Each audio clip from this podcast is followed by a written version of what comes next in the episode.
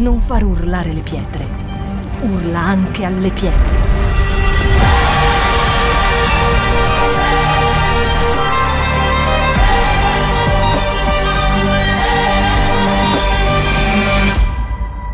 Shout 2022. Alza il volume della tua fede. Pensate, non è Natale, anche se so che noi ci prepariamo di più per il Natale, perché ci sono le lucine, insomma ci piace l'area di Natale, però non è Natale la festa più importante, ma è la Pasqua. Perché la Pasqua? Perché se Gesù non fosse morto e risorto, perché poteva essere morto e sarebbe un, un altro eroe della storia che ha detto delle cose importanti e ha fatto delle cose sovrannaturali, ma se non fosse risorto sarebbe un super nome, sarebbe, un, sarebbe come Mosè, ha fatto un sacco di miracoli, è una persona importante, ma non sarebbe Gesù. Ed è proprio la sua risurrezione che ha cambiato completamente tutto. Quindi quello che differisce è proprio questo. Amen. E Gesù entra nella nostra vita e quando lui nasce nella tua vita, quel giorno è Pasqua. Quando tu conosci Gesù, quando tu fai un'esperienza con Gesù, quel giorno è è Natale, quel giorno è Pasqua, perché c'è la sua presenza. Pensate, l'altro giorno io ho conosciuto Gesù durante una veglia di Pasqua, dal giovedì di Pasqua verso il venerdì, perché io vengo dal Brasile e in Brasile non c'è la Pasquetta, ma è vacanza il venerdì santo. Quindi tutte le veglie sono fatte da giovedì verso venerdì, che è vacanza.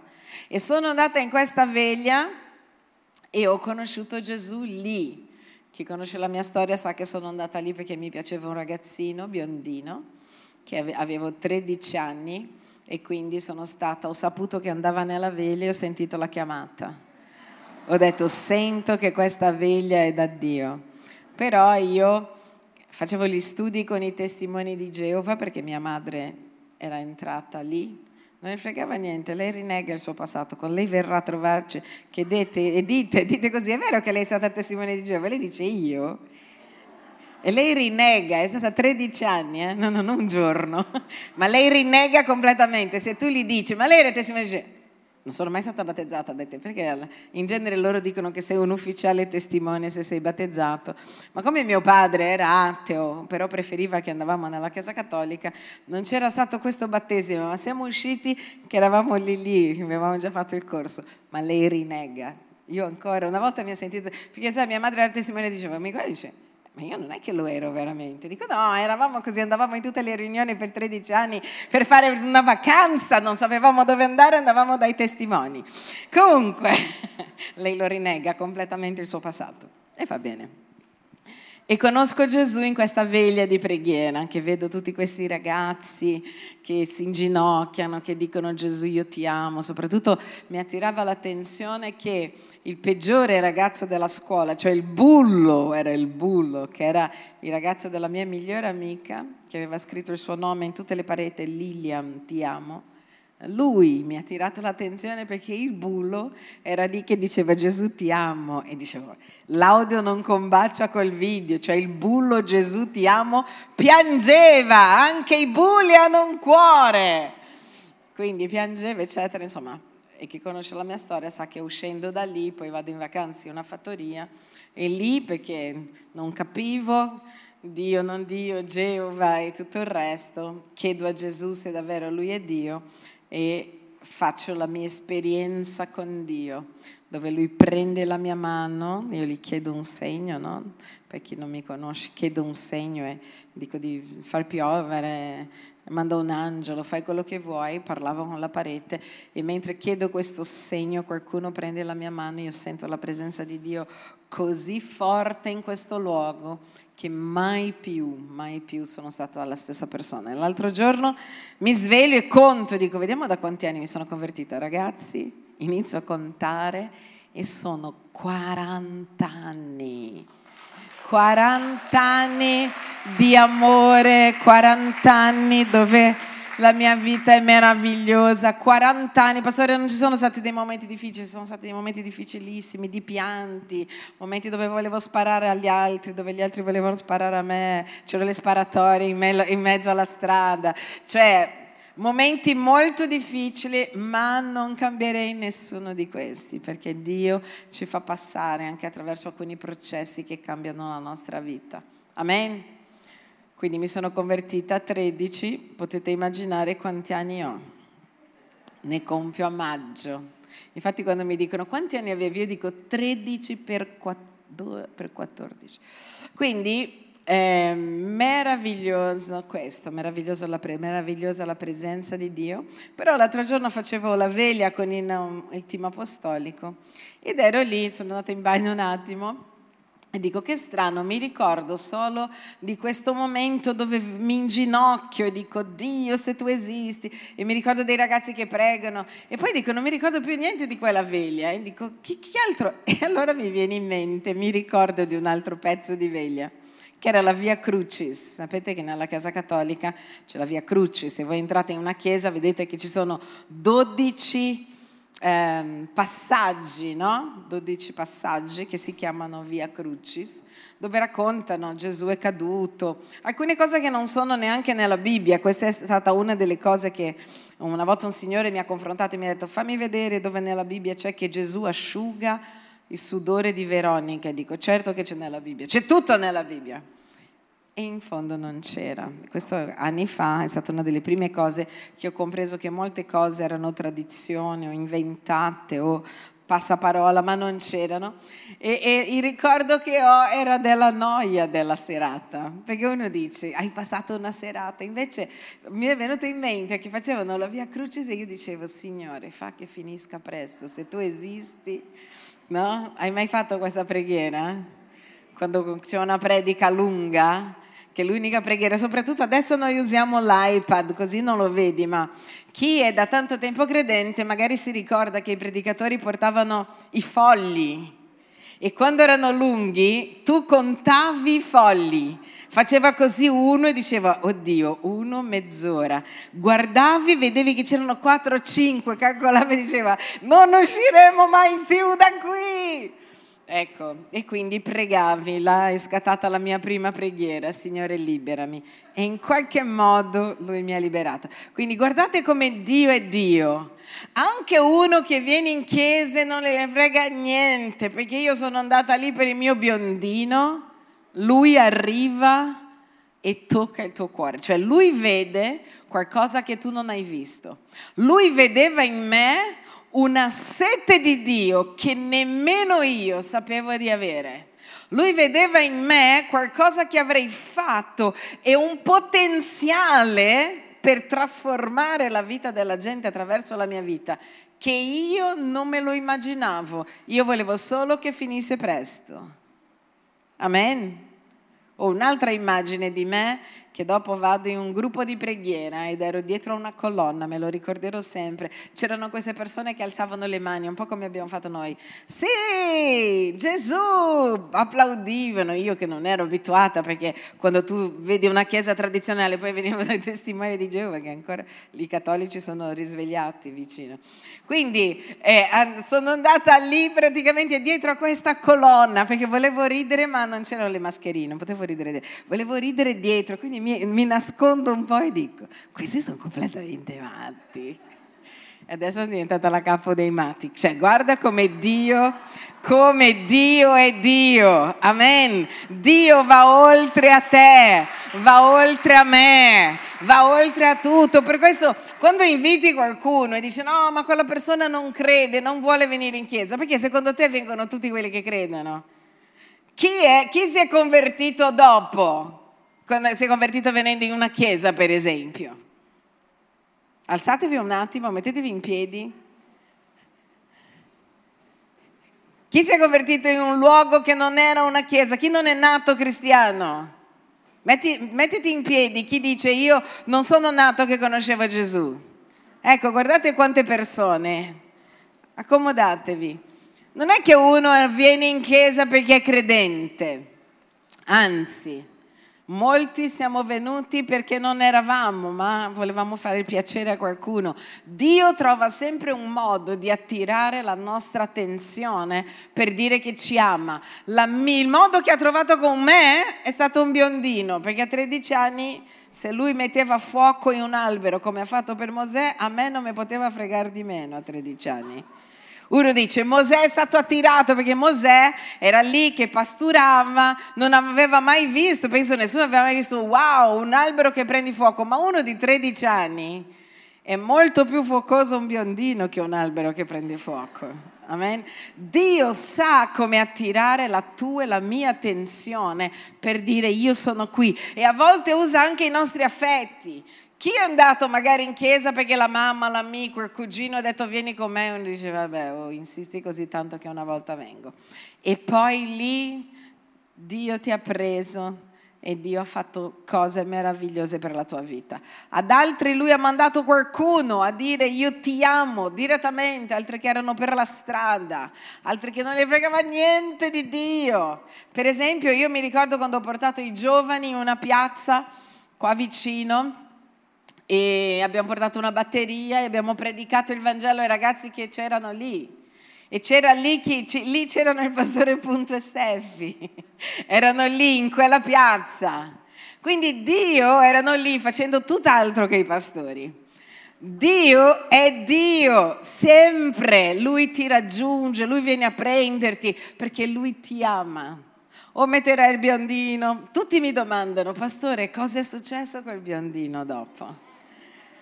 Allora, una volta siamo andati tutti insieme, ero ancora innamoratissima, siamo andati tutti insieme in una specie di congresso all'aperto in uno stadio e lui ha mangiato l'insalata e gli è rimasto un coso verde nei denti e io mai più l'ho guardato perché era un amore adolescenziale passato con l'insalata. Quindi Dio stato, l'ha usato solo per attirare la mia attenzione e quel giorno non aveva l'insalata nei denti, se no non l'avrei guardato lo stesso. Amen.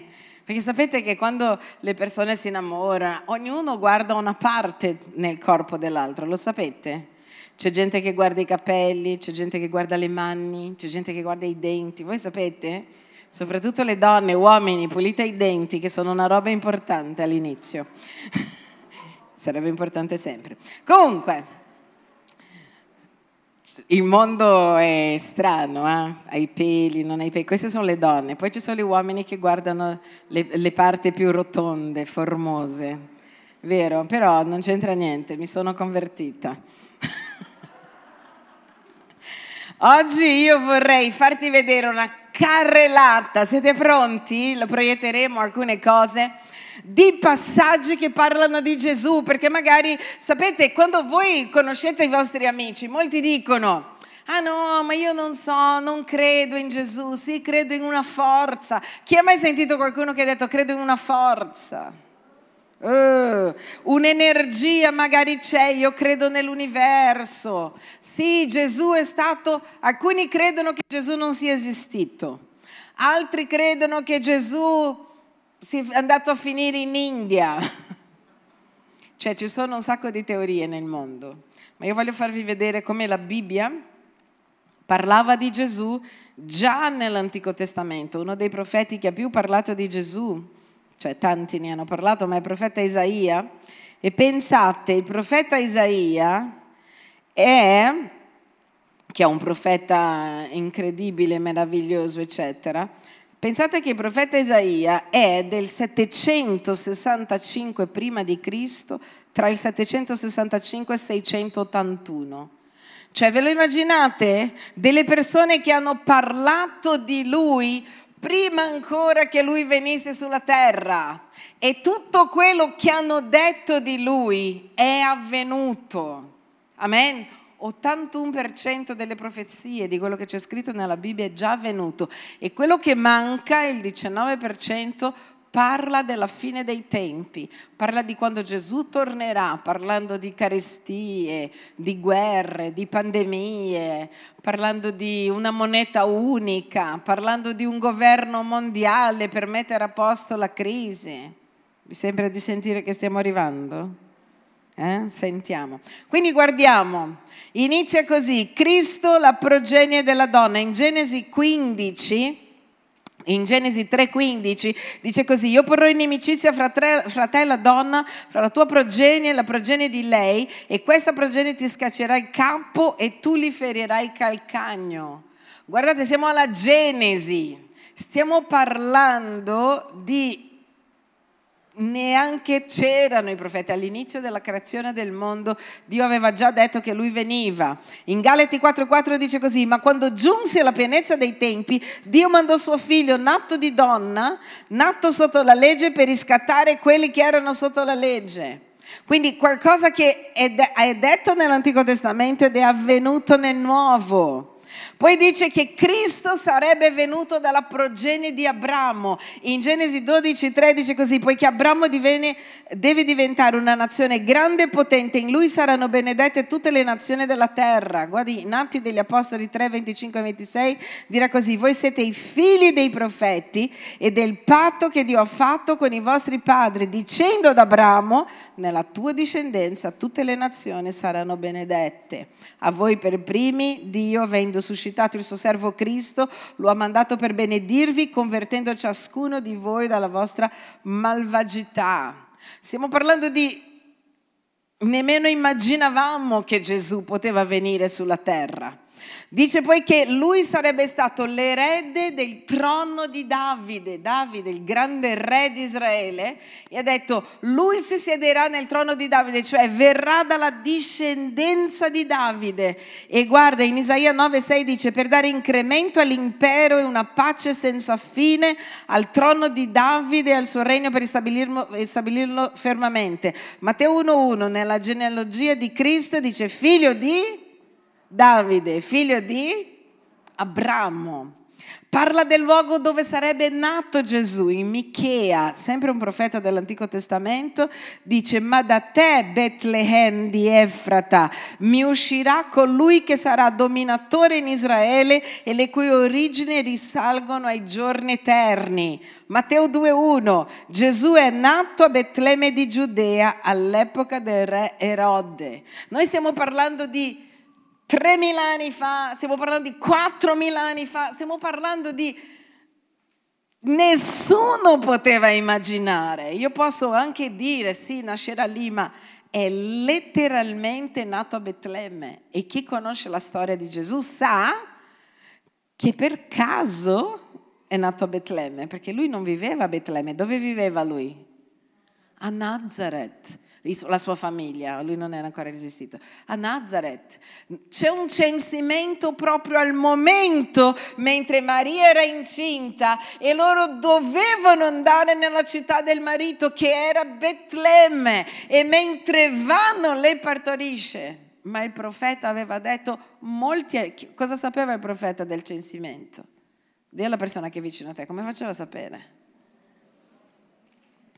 Perché Dio è Dio, amen. In Isaia 7,14 dirà proprio così, dirà, Gesù è nato da una vergine, vergine, perciò il Signore stesso vi darà un segno. Ecco, la vergine partorirà un figlio e gli porrà il nome Emanuele. Guarda in Matteo dall'1 18 al 25, dirà proprio, non lo leggerò tutto, magari un pezzo solo, comunque dice che la nascita di Gesù avviene in questo modo, Maria sua madre era stata promessa in sposa a Giuseppe e prima che fosse venuti insieme, eccetera, eccetera, che cosa succede? Lei era vergine, la Bibbia dice che lei, un angelo le appare, lei non aveva ancora conosciuto nessun uomo, era solo promessa sposa la promessa sposa nella, nella, Bibbia era come già un matrimonio, se c'era un tradimento potevano buttarti delle pietre ed è quello che è successo, per questo Giuseppe ha sognato e Dio gli ha detto no no sono proprio io, non è stata con nessuno. E che cosa dovrebbe essere nato da una vergine? Non è naturale questo, giusto? Però era già stato detto, guarda alcune caratteristiche di Gesù nella Bibbia. Isaia 11:2 dice, lo spirito dell'Eterno riposerà su di lui, spirito di sapienza e intelligenza, spirito di consiglio, di forza, spirito di conoscenza e del timore dell'Eterno. Guarda in Luca 2:52, Gesù cresceva in sapienza, statura, grazia davanti a Dio e agli uomini. Matteo 13:54-57, ricattosi nella sua patria, insegnava nella loro sinagoga, così che stupivano e dicevano, da dove gli vengono tanta sapienza e queste opere potenti? Non è questo il figlio del falegname? Sua madre non è Maria, i suoi fratelli non sono Giacomo, Giuseppe, Simone e Giude, le sue sorelle non sono tutte tra di noi. Da dove vengono tutte queste cose? Quindi ancora una volta dice sarebbe stato pieno di sapienza. A 12 anni Gesù già si trovava nel Tempio e dibatteva con i dottori della legge, Stiamo parlando di gente che studiava la Bibbia tutta la vita e un bambino già a 12 anni dibatteva con lui. Parla del ministero di Gesù in Galilea. Allora Gesù nasce a Betlemme, vivevano a Nazareth e tutto il suo ministero è stato in Galilea. E guarda cosa dice Isaia, quello di 800, tra 700-800 anni prima. Il popolo che camminava nelle tenebre vide una grande luce, su quelli che abitavano il paese dell'ombra della morte, la luce risplende. Matteo 4, dal 13 al 16 dirà, lasciata Nazareth, viene ad abitare in Cafarnaum, città sul mare, ai confini di Zabulon e Nefitali, affinché, Neftali, affinché si adempisse quello che era stato dato, detto dal profeta Isaia, il paese di Zabulon, il paese di Naftale, sulla via del mare, al di là del Giordano, la Galilea dei pagani, il popolo che stava nelle tenebre ha visto una gran luce su quelli che erano nella contrada, nell'ombra della morte, una luce si è levata. Ragazzi, è successo esattamente identico. Dì alla persona che è vicino a te, identico a ciò che ha detto il profeta Isaia. Il profeta Isaia ha detto anche che Gesù sarebbe stato respinto. Isaia 53,3 dice così: disprezzato e abbandonato dagli uomini, uomo di dolore, familiare col pattire, pare a colui dinanzi al quale ciascuno si nasconde la propria faccia, era spregiato. Guarda Giovanni 1, 11, 5, 43.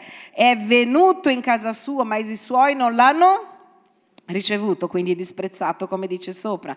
Io sono venuto nel nome del Padre mio e voi non mi ricevete. Se uno verrà nel suo proprio nome, quello lo riceverete. Dice è stato disprezzato a casa sua. Cosa succede? Che Gesù era disprezzato anche dai suoi familiari, lo sapete? Lo sapete che Gesù discorreva, parlava con un gruppo di persone e dicono là fuori c'è tua madre e i tuoi fratelli.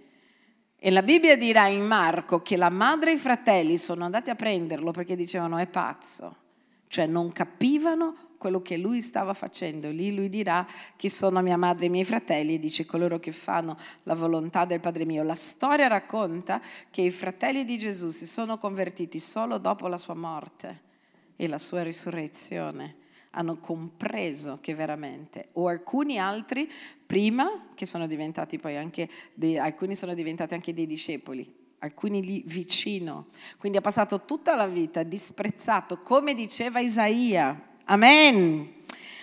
Dice che è rimasto in silenzio davanti ai suoi accusatori. Antico Testamento, ancora Isaia 53, dice maltrattato, umiliò se stesso e non ha, persi, e non ha persi bocca. Matteo 26, 62-63 dice così, il sommo sacerdote alzandosi in piedi gli disse, non rispondi nulla, non senti che, quello che costoro testimoniano contro di te, ma Gesù taceva. Cioè 700 anni prima qualcuno dice quando lui verrà lo maltratteranno e lui non aprirà bocca. Arriva Gesù, lo maltrattano e lui? E pensate che Gesù era la parola, questo è un insegnamento per noi. La parola non era una parola, la Bibbia dice che lui era la parola incarnata, la parola davanti all'accusa tacque. Cioè, quando qualcuno ti accusa, Cosa devi fare tu che non sai neanche la parola? Parla del processo degli empi, Isaia 56 dice così, io ho presentato il dorso a chi percotteva e le mie guance a chi mi strappava la barba, io non ho nascosto il volto all'onta agli sputi, guarda cosa succede in Marco, 14,65. Alcuni cominciarono a sputargli addosso, a coprirgli la faccia, a dargli dei pugni e dirgli indovina e le guardie si misero a schiaffeggiarlo. Ragazzi, è pazzesco, dite com'è, è pazzesco. È pazzesco. Gesù non era un chiunque, lui rientra nelle profezie di, non solo in quelle di Isaia, diversi anni, diversi secoli, secoli prima di Isaia e dopo Isaia hanno predetto come sarebbe stato il Messia e così fu. Guarda cosa dice, è stato crocifisso con i peccatori. In Isaia 53, 12 dice, 12 dice così, perché ha dato se stesso alla morte ed è stato contato fra i trasgressori, perché egli ha portato i peccati di molti, ha interceduto per i trasgressori. Il Salmo 22, 6, 7, 8, 14, 16 dice così, ma io sono un verme, non un uomo, l'infamia degli uomini e il disprezzato del popolo, chiunque mi vede si fa beffa di me, allunga il labbro, scuote il capo dicendo, egli si affida al Signore, lo liberi dunque, lo salvi perché lo gradisce. Tutte le sue osse sono slogate, il mio cuore come cera si scioglie in mezzo alle mie viscere, poiché cani mi hanno circondato, una folla di malfattori mi hanno attorniato e mi hanno forato le mani e i piedi. È successo esattamente così, Matteo 27, 38. Allora furono crocifissi con lui i ladroni, uno a destra e uno a sinistra. Lui sarà crocifisso con i malfattori, cioè anche volendo non potevano Andiamo a leggere e mettiamo dei malfattori, perché voleva dire allora noi lo riconosciamo come Messia. Guardate i dettagli della parola di Dio. In Marco 15, 27, 28 dice due ladroni sono stati crocifissi con lui. parlava di, di, di quanto sarebbe, avrebbe sofferto, l'hanno furato, forato i piedi e le mani. Come facevano a sapere ai tempi di Isaia, come facevano a sapere ai tempi di Davide, cioè stiamo parlando di molto prima di Isaia, che ci sarebbe stata la morte di croce ai tempi di Gesù. Perché in ogni epoca della storia c'è stata una morte diversa, la ghigliottina, la forca, l'uccisione con la spada, ma nell'epoca di Gesù c'era la croce, come poteva fare Davide o i cantori ai tempi di Davide o Mosè o i figli di Mosè che hanno scritto i salmi, come potevano immaginare che c'era la croce, nella morte di croce avrebbero forato mano e piedi? È troppo dettagliato. E le persone che dicono, oh sì, no, non so se è esistito, è gente che non sa niente né di storia né di Bibbia, perché uno storico, Giuseppe Flavio, non cristiano, ha scritto della morte di Gesù, ha parlato dei seguaci di Gesù, ha parlato come storico dicendo la rivoluzione che ha causato quest'uomo, la sua morte, cosa pensavano i giudei, cioè sia storicamente che biblicamente tutto combacia, dite com'è, tutto combacia.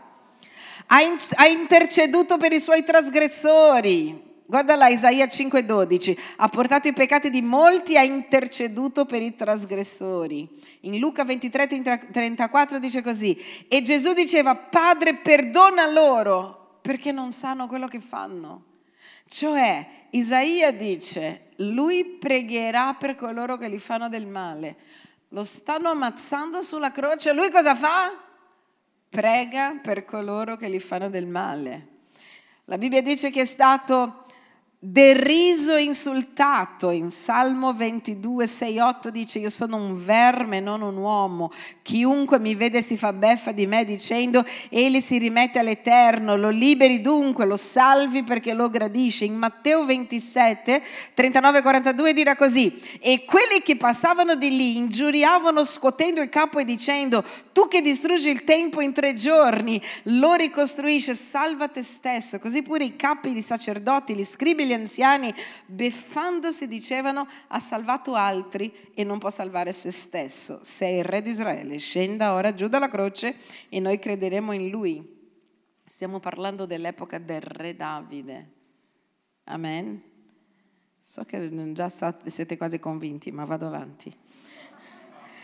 Gli hanno dato da bere l'aceto, sempre nei salmi. Salmo 69, 21 dirà, mi hanno dato del fiele per cibo e nella sete mi hanno dato da bere l'aceto. Giovanni 19, 29, 30. C'era un vaso pieno d'aceto, posta dunque una spugna imbevuta d'aceto in, in cima un ramo di soppo, l'accostarono alla sua bocca. Quando Gesù ebbe preso l'aceto disse, è compiuto e chinato il capo rese lo spirito. Cosa dice altro la Bibbia? Che è stato venduto da un amico, Salmo 41, 9. Perfino l'uomo col quale vivevo in pace, nel quale confidavo, che mangiava il mio pane, ha alzato il calcagno contro di me. Marco 14, 10, 11. Giuda Scariotte, Scariotta, uno dei dodici, andò dai capi dei sacerdoti con lo scopo di consegnare loro Gesù e dopo averlo ascoltato si rallegrarono e promisero di dargli del denaro. È stato venduto per 30 cicli, guardate la precisione, questa è una delle mie preferite. È stato venduto per 30 cicli, cicli d'argento. Guarda la profezia di Zaccaria 11-12 se vi par bene datemi il mio salario ed essi mi pesarono il mio salario 30 sicli d'argento. Matteo 26, 14, 15. Allora uno dei dodici che si chiamava Giuda Scariot andò dai capi dei sacerdoti e disse, che cosa siete disposti a darmi se ve lo consegno? Ed essi li fissarono 30 sicli d'argento. È troppo preciso. È troppo meraviglioso, è troppo incredibile, anche se è avvenuto. Dice così Zaccaria che con quel denaro avrebbero comprato il campo del vaso. Zaccaria 11:13 dice così, e l'Eterno mi disse, gettalo per il vasaio questo magnifico prezzo con il quale mi hanno stimato. E io presi 30 sicli d'argento e li gettai nella casa dell'Eterno per il vasaio. Guarda Matteo, Nuovo Testamento 27 dal 4 a 7. Giuda disse, ho peccato consegnandovi sangue innocente. Buttati i sicli nel tempio andò a impiccarsi, ma i capi dei sacerdoti, presi quei sicli, dissero, non è lecito metterli nel tesoro delle offerte perché sono prezzo di sangue. E tenuto consiglio, comprarono quel denaro, il campo del vasaio. Il campo del vasaio perché servisse per la sepoltura degli stranieri. Cioè come faceva a sapere Zaccaria? Che loro avrebbero comprato il campo del vasaio. Guardate la precisione della parola di Dio. Quindi quando la parola di Dio mi dice che alla fine dei tempi ci sarà un leader tiranno, ci sarà una religione unica, come faccio a non credere se tutto quello che dice la Bibbia di Gesù è venuto Ragazzi, non è venuto più o meno, noi stiamo parlando di numeri, noi stiamo parlando di precisione. Amen. Vado ancora un po'.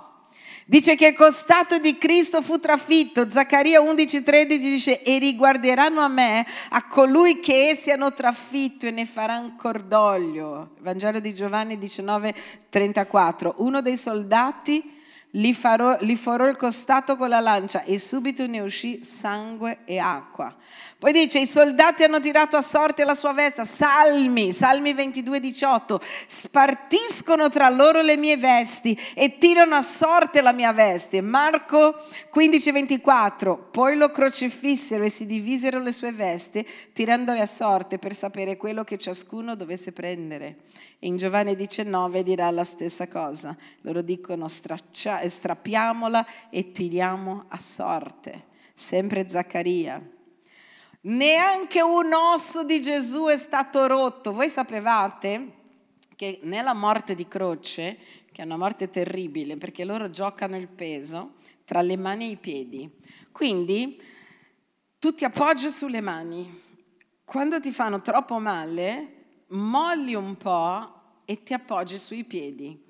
E tu muori, è lunga la morte. facendo gio- questo gioco, un po' mi appoggio sui piedi, un po' mi appoggio sulle mani, un po' mi appoggio... Quando le persone non muoiono, molti muoiono, ma alcuni tardano a morire, perché potrebbe mettere una giornata intera per morire. Allora, come era Pasqua, loro hanno detto non possiamo permettergli di morire quando vogliono. Quindi cosa facevano per far morire prima? Spaccavano le gambe.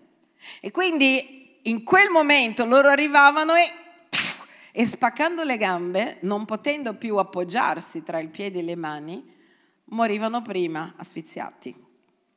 Ma con Gesù la Bibbia dice neanche un osso sarà spaccato. Infatti chi studia dice che non hanno messo qui, ma i chiodi qui, perché sennò si sarebbe spaccato l'osso. Comunque, dice così, Salmo 34, 20. Egli preserva tutte le ossa di lui, non uno è rotto. Giovanni 19:33. I soldati giunti a Gesù lo videro già morto e non gli spezzarono le gambe. Perché? Perché nella Bibbia c'era scritto che neanche delle, una delle sue ossa si sarebbe rotta. La Bibbia dirà che fu seppellito nella tomba di un ricco. Isaia 53, 9 dice così, gli avevano assegnata la sepoltura fra gli empi, ma nella sua morte è stato con ricco perché non aveva commesso violenza e non vi era stata frode nella sua bocca. Matteo 27, 56, 57, 60 dice, fattosi sera venne un uomo ricco di nome Arimattea, chiamato Giuseppe, del quale era diventato anche lui discepolo di Gesù, questi presentatosi a Pilato, chiese il corpo di Gesù. Allora Pilato comandò che il corpo gli fosse dato. Giuseppe prese il corpo, lo avvolse in un lenzuolo pulito e lo depose nella propria tomba nuova. Come faceva sapere Isaia? Che sarebbe stato un ricco a mettere Gesù nella sepoltura. Ditemi voi. Anzi, fate dire a tutti i vostri amici non credenti come facevano a sapere. Amen. Continua a dire, dice così che Gesù è risorto, sarebbe stato risuscitato. Salmo 16:10, poiché non abbandonerai l'anima mia in potere della morte, né permetterai che il tuo santo veda la corruzione delle ossa. Matteo 28:9, Gesù si fece loro incontro, vivo, alle donne venute per imbalsamare il corpo dicendo, vi saluto, ed essi avvicinatosi gli strinsero i piedi lo adorarono ma tu non permetterai che il tuo santo veda la corruzione. E Gesù è risorto. In Marco 6, 9, 12, 14 di nuovo dirà Gesù essendo risuscitato il primo giorno della settimana apparve prima a Maria Maddalena, dopo di questo apparve a due dei suoi discepoli che erano e così via. Nella uh, lettera di Paolo ai Corinzi 15 dal 5 all'8 dice così, apparve a Ceffa, poi ai 12, poi apparve a più di 500 fratelli in una volta, dei quali la maggior parte rimane ancora in vita. Cioè non solo appare ai discepoli, ma 500 persone insieme vedono Gesù. Come fanno? Sapete che Pilato all'epoca e tutti i capi dei sacerdoti la Bibbia dice che hanno detto che qualcuno aveva rubato il corpo di Gesù, ma questa cosa non è andata avanti perché troppa gente l'ha visto vivo. Non stiamo parlando di uno, di due o solo dei suoi discepoli che tu dici, vabbè, erano i suoi discepoli, potevano mentire. Stiamo parlando di 500 persone che non c'entravano niente con lui, che l'hanno visto. Amen. Dilla al tuo amico, è risorto è sempre risorto. Amen. E vado solo con una carrellata perché voglio finire poi con altre cose. Dice Salmo 78,2 che avrebbe parlato in parabole. Isaia 8,23 dice che avrebbe abitato in Galilea. Sarebbe stato la luce per tutte le nazioni, lo dice in Isaia 42. Parla della sua entrata trionfale a Gerusalemme in Zaccaria 9 da 9 all'11. Il tuo re venne Egli è giusto e vittorioso, umile, montato sopra un asino, sopra una puledra. Ragazzi, come è entrato Gesù a Gerusalemme? sopra un asino, come faceva sapere Zaccaria, non poteva sapere. Il Salmo 8.2 dice che dalla bocca dei fanciulli sarebbe uscita lode. In Matteo 21 i fanciulli lodano il Signore. E così via, dite com'è, e così via. Parla degli scherni, parla delle sofferenze e così via. Quindi è meraviglioso pensare che Dio ha preparato il mondo per la venuta di Gesù. Amen.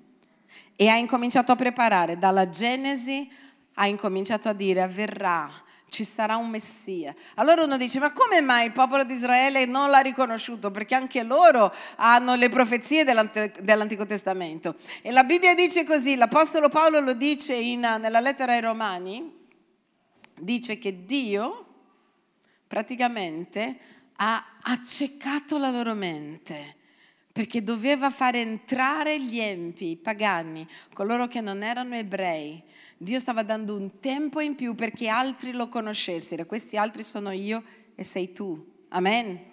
Ma cosa dice anche l'Apostolo Paolo? Lui dice così, ma, dite com'è, ma, di due Dio farà un solo popolo, cioè di ebrei e pagani, lui ha fatto la Chiesa, coloro che credono in Gesù Cristo.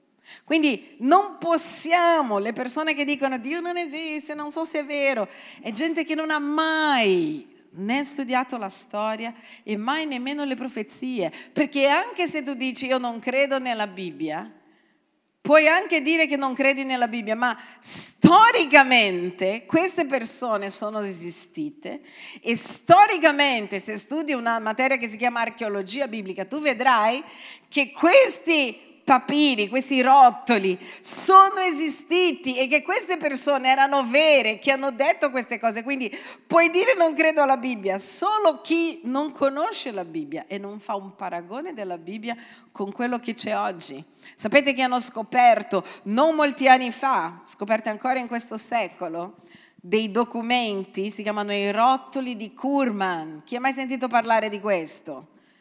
Un beduino era lì in Israele, entra in una caverna e trova questo coso con dei rotoli dentro.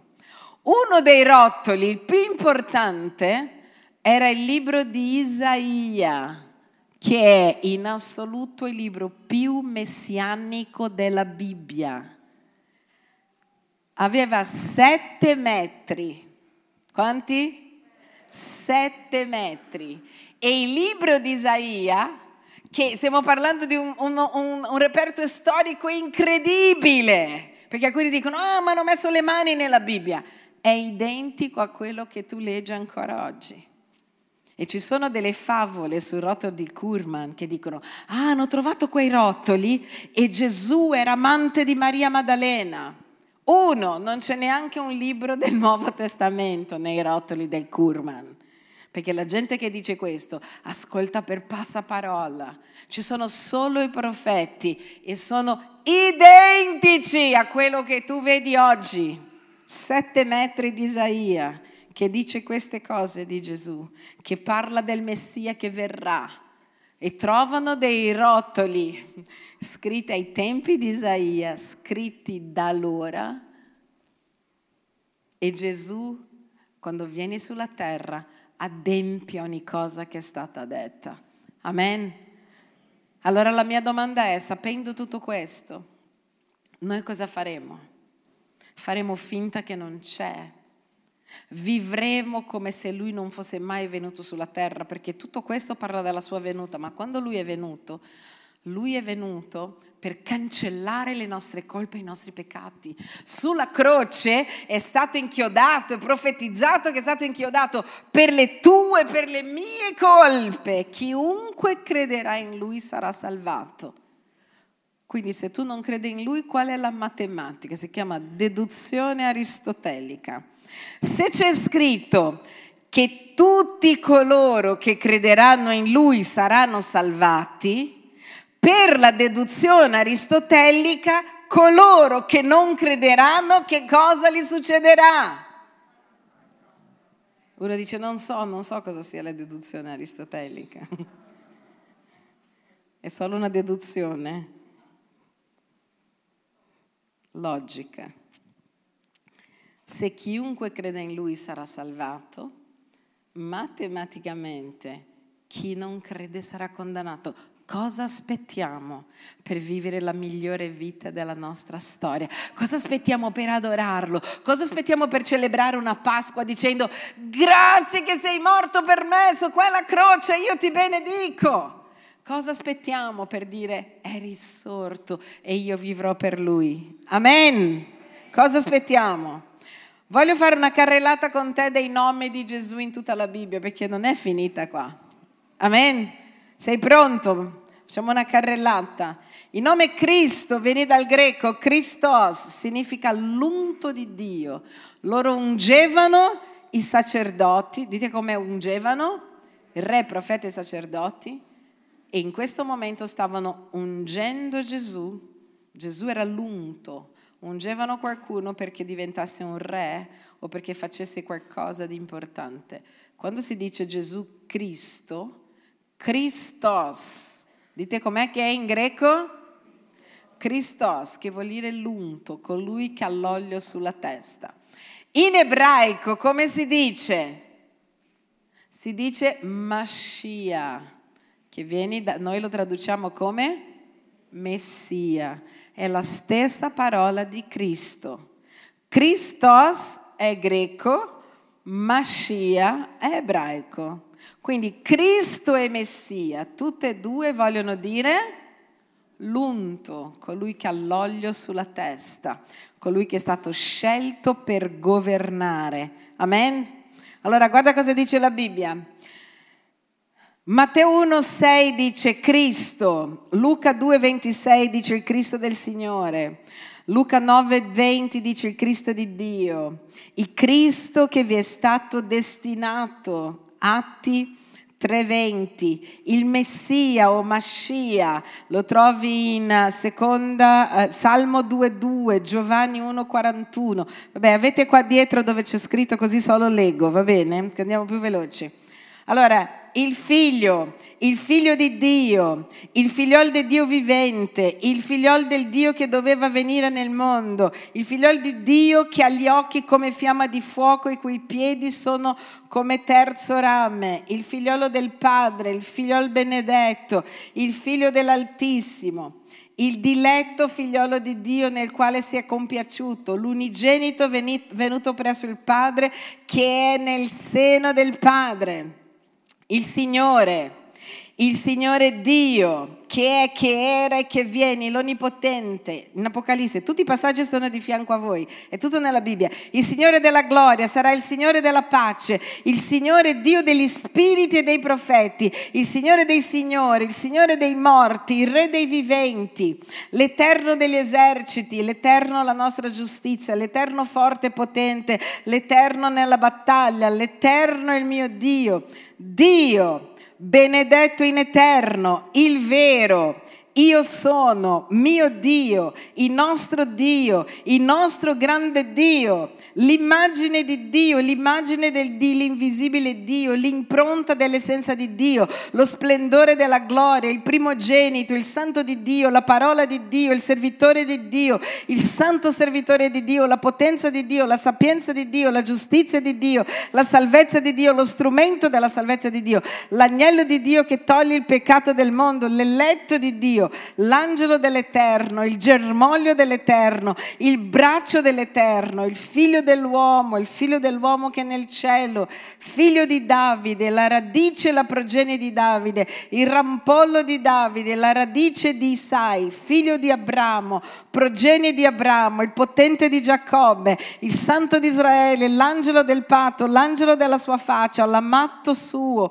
la via, la verità, la vita, la parola, la parola della vita, il principe della vita, il pane della vita, il pane vivente che è disceso dal cielo, il pane di Dio che scende dal cielo e dà vita al mondo mondo, la luce del mondo, la luce degli uomini, la vera luce che illumina ogni uomo, l'aurora dell'auto, l'autore della salvezza, eterna per tutti quelli che ubbidiscono, il mediatore del nuovo patto, il salvatore del mondo, l'agnello che è stato immolato, la progenie della donna, la roccia spirituale che seguiva gli israeliti, i principi dei re della terra, il leone della tribù di Giuda, il Nazareno, il profeta che è di Nazareth di Galilea, il profeta che, ha, eh, che deve venire nel mondo, la gloria del popolo di Israele, la consolazione di Israele, la redenzione di Gerusalemme, il primo e l'ultimo che fu morto e tornò alla vita, il liberatore, il buon pastore, il sommo pastore, il gran pastore delle pecore, la porta delle pecore, la pietra angolare, la pietra che gli edificatori hanno riprovato, il fondamento già posto, il piollo, l'arco della battaglia, lo sposo, il capo della chiesa, il capo del corpo, il capo dell'uomo, il capo di ogni principato e ogni potestà, il salvatore del corpo, la vera vite, la vita, il principe della pace, colui che recherà la pace, la rosa di Saron, il giglio della valle, la propiziazione per i nostri peccati e non soltanto per i nostri, ma anche per quelli di tutto il mondo, l'alleanza del popolo, i termini della legge, il sole della giustizia, la lucente stella mattutina, il giusto giudice, il giudice dei vivi e dei morti, l'uomo che egli è, la vita eterna, la risurrezione, la speranza della gloria, la beata speranza, il primogenito fra molti fratelli, il primogenito di ogni creatura, il primogenito dei morti, la primizia di quelli che dormono, il, prim- il principio e la fine, il principio della creazione di Dio, il primo e l'ultimo, l'Apocalisse, l'Alfa, l'Omega, il testimone fedele e verace, l'Amen, il vivente, il santo, il giusto, il verato, il fedele, il fedele, il verace, non è finito. Ragazzi, è meraviglioso. Guardate che i passaggi che ho messo lì di fianco sono tutti, in tutta la Bibbia parla di lui. Guarda il re, il re che deve venire nel nome del Signore, il re dei giudei, il re di Israele, il re figlio di Dio, il re della gloria, il re dei re, l'apostolo, il sommo sacerdote della nostra professione di fede, il duce della nostra salvezza, il pastore vescovo delle nostre anime, uomo di dolore familiare col parti- patire, agnello di Dio senza difetto né macchia ben preordinato prima della fondazione del mondo che ha manifestato negli ultimi tempi per noi. Un corno di salvezza, una gran luce, una, un gran profeta, il profeta potente in opere e parole davanti a Dio e al popolo, un uomo che Dio ha accreditato fra i giudei mediante le opere potenti, prodigi, segni per mezzo dei giudei. Un fondamento solido, pietra angolare preziosa, una pietra provata, una pietra d'inciampo, un sasso d'intoppo, un dottore venuto da Dio, un misericordioso e fedele sommo sacerdote nelle cose appartenenti a Dio, un gran sommo sacerdote che è passato attraverso i cieli, l'avvocato presso il Padre, una splendida corona, un diadema d'onore, un germoglio giusto, un gemme di giustizia, un uomo che ci ha detto la verità che ha udito da Dio, qualcuno più grande del Tempio, uno più grande di Salomone, uno più grande di Gionna, la nostra giustizia, santificazione e redenzione, il nostro Signore, il nostro Salvatore, la nostra Pasqua, la nostra vita, la nostra speranza, la nostra pace, colui che doveva venire, colui che è venuto con l'acqua e sangue, colui che serve, colui che non ha conosciuto peccato, colui che il Padre ha santificato e mandato nel mondo, colui che Dio ha mandato, colui che viene nel nome del Signore, colui che viene dall'alto, colui che viene dal cielo, chi cerca gloria di colui che l'ha mandato, colui che è stato disprezzato dagli uomini, colui che è stato detestato dalle nazioni, colui che sostiene una tale opposizione dei peccatori contro sé, colui che era stato messo a prezzo, mezzo e eh, a prezzo dei figlioli di Israele, colui che sarà dominatore di Israele, colui che hanno trafitto, colui che Dio ha risuscitato, che è morto e risuscitato, che è disceso nelle parti più eh, profonde della terra, che è salito al di sopra di tutti i cieli affinché si adempisse ogni cosa, colui che ama, che ci ha liberati, ci ha lavati, colui che è in noi, che battezza con lo Spirito Santo, chiamati a mercé della propria gloria e virtù, colui che semina la buona semenza, che è il principio di ogni cosa, porta a compimento ogni cosa in tutto, colui che è la chiave di Davide e quando apre nessuno può chiudere, quando chiudi nessuno può aprire. Colui che tiene le sette stelle nella mano destra, che cammina in mezzo ai candelabri d'oro, colui che ha la spada acuta a doppio taglio, colui che ha i sette spiriti e le stelle di Dio, colui del quale è scritto Mosè, la legge e i profeti, figlio di Giuseppe, il falegname, il figlio di Maria, fratello di Giacomo e di ehm, Giuseppe, Giuda e Simone. Sto finendo, eh? quasi. Gesù di Nazareth, Nazareno, Gesù Galileo, Davide, maestro buono, maestro, ogni cosa in tutti, erede di tutte le cose, pietra vivente, sommo sacerdote dei futuri bene. Duce perfetto, esempio di fede, Signore del sabato, principe governatore dei popoli, testimonio ai popoli, ministro del santuario del vero tabernacolo che il Signore e non un uomo ha eretto, ministro dei circoncisi, consigliere ammirabile, Emanuele, Padre eterno, Dio potente. Questo è il nostro meraviglioso Dio. Alleluia, fateli un applauso, alzatevi per adorarlo con me, alzatevi per adorarlo con noi. Noi oggi celebriamo, celebriamo. Ho voluto fare una predica così perché a volte le persone non sanno chi è Lui, alcuni hanno dubbi.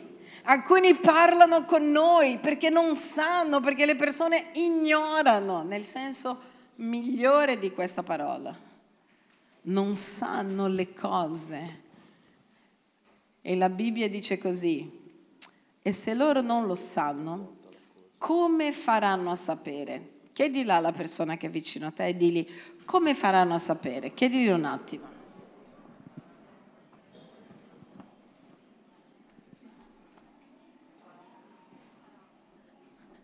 Di nuovo, chiedi all'altro, come faranno a sapere? Paolo dice così, come faranno a sapere se non c'è chi le lo dici? Come faranno a sapere se non c'è qualcuno che le lo dice? Chi le lo dirà? Chi le lo dirà? Chi dirà ai propri amici, ai propri conoscenti che stanno perdendo la grazia, la gloria, il momento più bello della loro esistenza che è conoscere il figlio di Dio. Lui non solo è un personaggio storico, non solo è il compimento di Dio, non solo è la parola. Avete visto come dalla Genesi all'Apocalisse si parla di Gesù. Gesù da tutte le parti, perché in Lui, Dio ha scelto Lui. La Bibbia dice a Dio è piaciuto prostrarlo con dolore, sempre Isaia dice ha caricato, l'ha caricato con i nostri pesi, ha messo i nostri peccati, le nostre magagne, le nostre quella del mondo su di lui. E dice, è piaciuto prostrarlo con dolore, per questo che tu vedrai la croce, sangue, flagellate. Uno dice, quanto sangue, quanto dolore, perché? Perché la Bibbia dice così, era la rabbia di Dio contro il corpo del delitto, del peccato. Tutto quel sangue che vede che vedi, tutte le frustrate, la rabbia di Dio, non contro Gesù, perché quando Gesù entra nel mondo c'è una voce dal cielo che dice questo è il mio figlio molto amato. Lo hanno sentito tutti, lo hanno sentito tutti, una voce. Questo è il mio figlio che amo, ma se ama allora perché lui ha sofferto? Perché Dio ha detto io devo spiare i peccati del popolo, sono così cattivi cattivi che non potranno vivere in cielo con me. E Gesù ha detto, Signore, un corpo mi hai preparato, vengo io. Metti su di me le loro trasgressioni. È un po' come se noi vedessimo qualcuno e, dice, e dicessimo così, prenditela con me. Sai quando uno dice, non prendetela con lei, prenditela con me. Ed è quello che Gesù ha fatto. Lui ha detto, prenditela con me. E la rabbia di Dio si è scaricata sul corpo di Gesù. Un corpo mi hai preparato. Per questo lui è morto sulla croce, ma tu non permetterai che il corpo del tuo santo subisca decomposizione. Dopo tre giorni è risorto. Questa è la Pasqua, è una festa per dire grazie, che tu non hai badato quanto io facessi schifo e ancora oggi non te ne frega niente di quanto schifo faccio, perché sei così buono che paghi per il mio schifo, perché io possa essere una persona migliore. È magnifico, è incredibile. Questa è la Pasqua. È molto di più di un uovo, è molto di più di un pranzo. Amen. È molto di più. Io vorrei adesso invitarti a fare la cena del Signore con noi. La Bibbia dice, Gesù nell'ultima cena ha spezzato il pane, preso il calice, ha detto, questo è il calice della nuova ed eterna alleanza. Ha detto, fate questo in memoria di me. Lui ha detto che quando prendiamo del vino, del succo d'uva e del pane, noi ci stiamo ricordando che lui è stato massacrato per noi. E quando noi mangiamo questo pane e beviamo questo vino, noi diciamo grazie, che io non morirò per sempre, ma vedrò la vita eterna perché mi hai dato questo diritto. E lui dice, fate questo per ricordarmi quando prendete il pane e il, vino, prendete per ricordarvi che qualcuno ha pagato un caro prezzo. Così che quando ci verrà voglia di peccare, di far finta di niente, di essere orgogliosi, di... noi ci ricordiamo che per il nostro schifo lui ha pagato un caro prezzo per cancellarlo sulla croce. Per questo noi non facciamo le buone opere per andare in cielo noi facciamo le buone opere proprio perché andremo in cielo. Noi non siamo santi per andare in cielo, noi siamo santi proprio perché andremo in cielo, per ringraziarlo. Amen. Io vorrei invitarti, adesso passerà il servizio d'ordine, a prendere del pane e del vino. La Bibbia dice anche di non prenderlo indegnamente, vuol dire se tu non credi, non prenderlo. Se tu non credi in quello che Gesù ha fatto per te sulla croce, non prenderlo. Se è la prima volta che stai venendo e dici ma io, io oggi voglio dare la mia vita a Lui. Se tu credi in quello che sto dicendo, oggi lo potrai prendere. In genere noi diamo solo a coloro che sono battezzati, perché siamo certi che davvero credono, perché hanno scelto anche di battezzarsi e di dire cancello la mia vita. Sarai in accordo con la tua coscienza la Bibbia dice così, ognuno prima di prenderla analizzi se stesso. E dice che è una cosa così importante quello che stiamo facendo, che alcuni, perché prendevano indegnamente, erano malati, addirittura morivano. Nella prima chiesa cristiana, perché lo prendevano con leggerezza. È come parlare con leggerezza della morte di qualcuno soprattutto se questo qualcuno è morto per te. Per questo se stai vivendo nel peccato o se non dici non me ne frega niente, non prenderlo perché invece di bene ti fa male. Alcuni morivano, la Bibbia lo dice, alcuni si ammalavano per questo gioco, non si gioca con la morte di colui che è morto per noi. Però secondo la deduzione aristotelica, se alcuni morivano ed erano anche malati perché lo prendevano indegnamente, cosa succede con coloro che prendono degnamente? Possono guarire e risuscitare.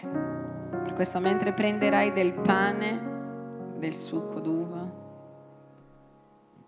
tu oggi puoi chiedere a Dio di guarirti se sei malato Puoi chiedere a Dio che attraverso non è il pane e il vino che ti guariscono, è la consapevolezza della sua morte sulla croce. Per le sue lividure noi siamo stati guariti. Amen. Io vorrei che tu prendessi adesso questo pane, questo vino. nella notte nella quale lo hanno tradito. Abbiamo visto che era una profezia. Lui ha preso il pane e ha detto, ragazzi, questo pane simboleggia il mio corpo e questo vino simboleggia il sangue che verserò per voi. E lui ha detto, non mangerò più con voi e non berrò fino a che tornerò. E sapete qual è la buona notizia? È che quando lui tornerà e prenderà la sua chiesa, ci sarà un banchetto, la Bibbia lo chiama le nozze dell'agnello, che è dove noi ci uniremo con lui per sempre. E lì prenderemo del pane e del vino con lui direttamente. E sarà wow. Per questo adesso prendilo in preghiera, prendilo ringraziando, prendilo benedicendo, in nome del Signore.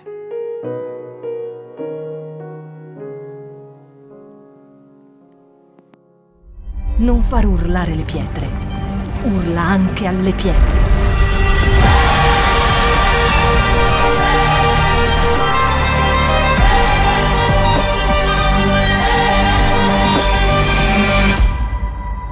Shout 2022.